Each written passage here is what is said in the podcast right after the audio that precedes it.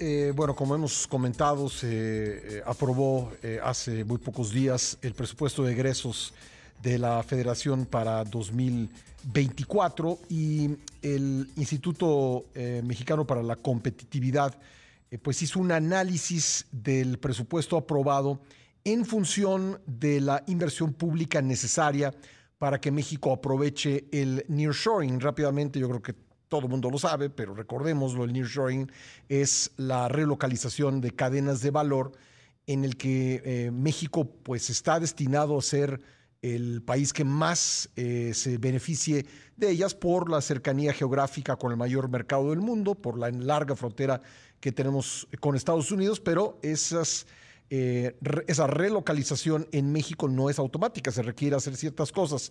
¿Qué fue lo que encontraron en este análisis del presupuesto? Se lo pregunto a Diego Díaz, coordinador de finanzas públicas del INCO. ¿Cómo estás, Diego? Hola, Pascal, muy buenos días, gracias por la invitación. Así es, mira, en el marco de la cobertura del paquete económico 2024 que hicimos en el INCO, justamente decidimos analizar el gasto aprobado para inversión pública para el siguiente ejercicio fiscal y sus implicaciones para el nearshoring. Lo que encontramos es que hay una reducción en el gasto destinado a inversión pública el siguiente año. Pasa de 1.19 billones de pesos que se aprobaron en 2023 a 1.11 billones, es decir, una caída de 11% en términos reales. E incluso si comparamos el presupuesto aprobado para el siguiente año, vemos que es casi 40% menor a lo que se llegó a gastar en 2016. Es decir, estamos gastando menos en inversión pública y creo que también es importante señalarlo, estamos gastando en programas y proyectos de inversión que no tienen el contexto de transparencia y rendición de cuentas que nos permitan también conocer a los mexicanos si las obras que se están construyendo realmente van a contribuir a mejorar la calidad de vida de la población y se van a destinar a sectores clave que mejoren también la capacidad del país para atraer y retener talento e inversión de parte de empresas extranjeras que decidan reubicarse en México. Claro, porque son muchas cosas, es infraestructura, es Estado de Derecho, es eh, eh, pues la, la capacitación del personal. Son un montón de cosas que las empresas están buscando. Por supuesto que les gusta nuestra ubicación geográfica, pero es este, energía eh, eléctrica, es, en fin, hay varias cosas en las que tendría que estar, para las que tendría que estarse preparando eh, la autoridad en este país.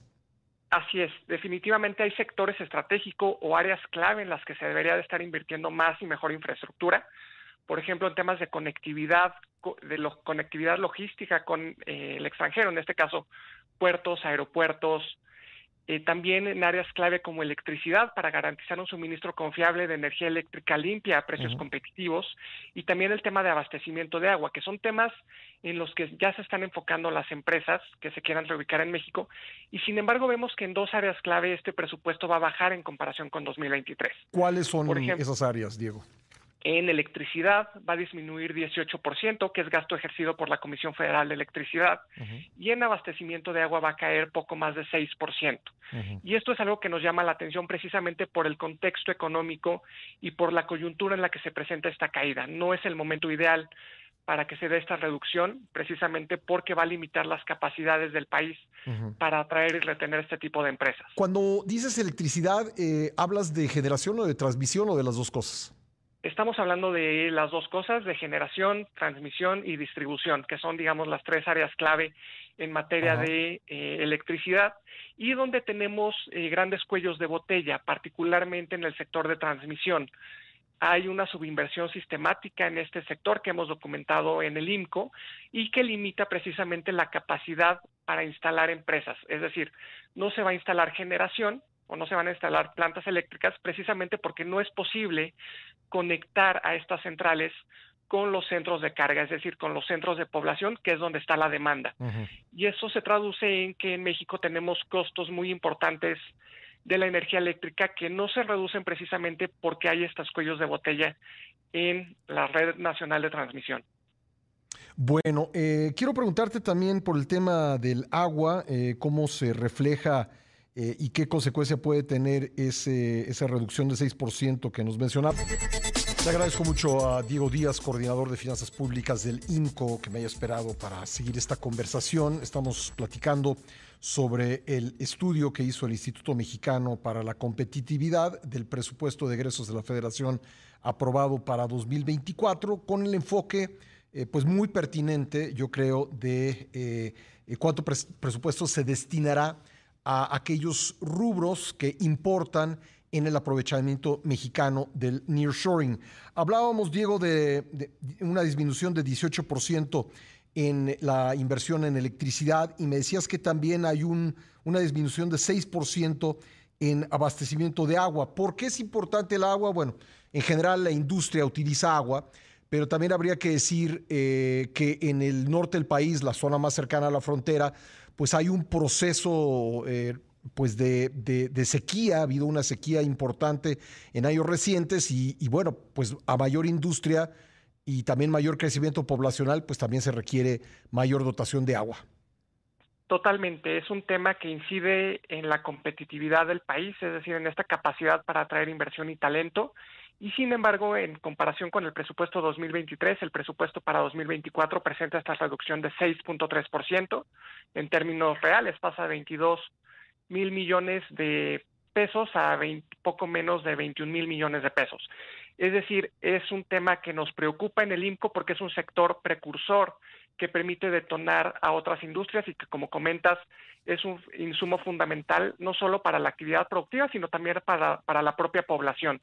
Y en un contexto de sequía tan importante en que buena parte del territorio nacional tiene una deficiencia de carencia de lluvias, pues necesariamente es un tema que se tiene que abordar con toda la seriedad y desde el INCO esperaríamos que este presupuesto no solo no se reduzca, sino que se incremente de manera significativa en siguientes años. E, ¿Ese es presupuesto de Conagua? ¿De, de qué otros, eh, de qué otros eh, organismos públicos eh, pues se dio esa reducción? Mira, la mayor parte de este presupuesto corresponde a la Comisión Nacional del Agua. De acuerdo. pero no tengo el dato específico de qué otra, en este momento, de qué otras dependencias están ejecutando eh, la otra parte de este presupuesto. Entiendo, entiendo. Eh, oye, eh, también platicábamos en, el bloque anterior que, pues, entre las muchas cosas que tiene que hacer México para atraer mejor estas inversiones, fortalecer su Estado de Derecho es uno, pero sin duda otro es eh, pues eh, asegurar que, el talento que requieren las empresas que se quieren instalar en México esté ahí, porque no es tan fácil pues traer talento de fuera. Se puede, pero es eh, luego mucho más caro y mucho más complicado. ¿hay, ¿Hay algo en el presupuesto que refleje el interés o el desinterés de México en la formación de cuadros? Mira, el presupuesto para el siguiente año para la Secretaría de Educación Pública se incrementa en buena medida por el presupuesto destinado a becas del bienestar. En ese sentido, desde una perspectiva muy macro, en términos de si creció o no el presupuesto para educación, podríamos decir que sí, y en ese sentido podríamos decir que hay un interés. Sin embargo, del otro lado, y vemos eh, políticas públicas por parte de esta administración que reducen, por ejemplo, el presupuesto del CONACYT o el presupuesto para el Sistema Nacional de Investigadores. Y entonces eh, creo que valdría la pena un análisis más detallado justamente para poder ver si la inversión que se está destinando en educación justamente corresponde con las necesidades de estas empresas que potencialmente se pueden reubicar en México. Claro, o, inversiones en, educación superior, ¿no? Eh, también eh, podríamos buscar por ahí. Pues muy interesante, la verdad eh, me parece muy importante revisar con detalle este trabajo que ustedes han hecho en el IMCO y te pediría en ese sentido, Diego, que me digas dónde podemos encontrarlo y poderlo leer. Claro que sí, está disponible en la página del IMCO, que es www.imco.org.mx. Pues perfecto. Diego, te agradezco mucho que me hayas tomado la llamada, muy amable. Al contrario, gracias a ti, Pascal. Gracias. Ahí está Diego Díaz, coordinador de finanzas públicas del Instituto Mexicano para la Competitividad.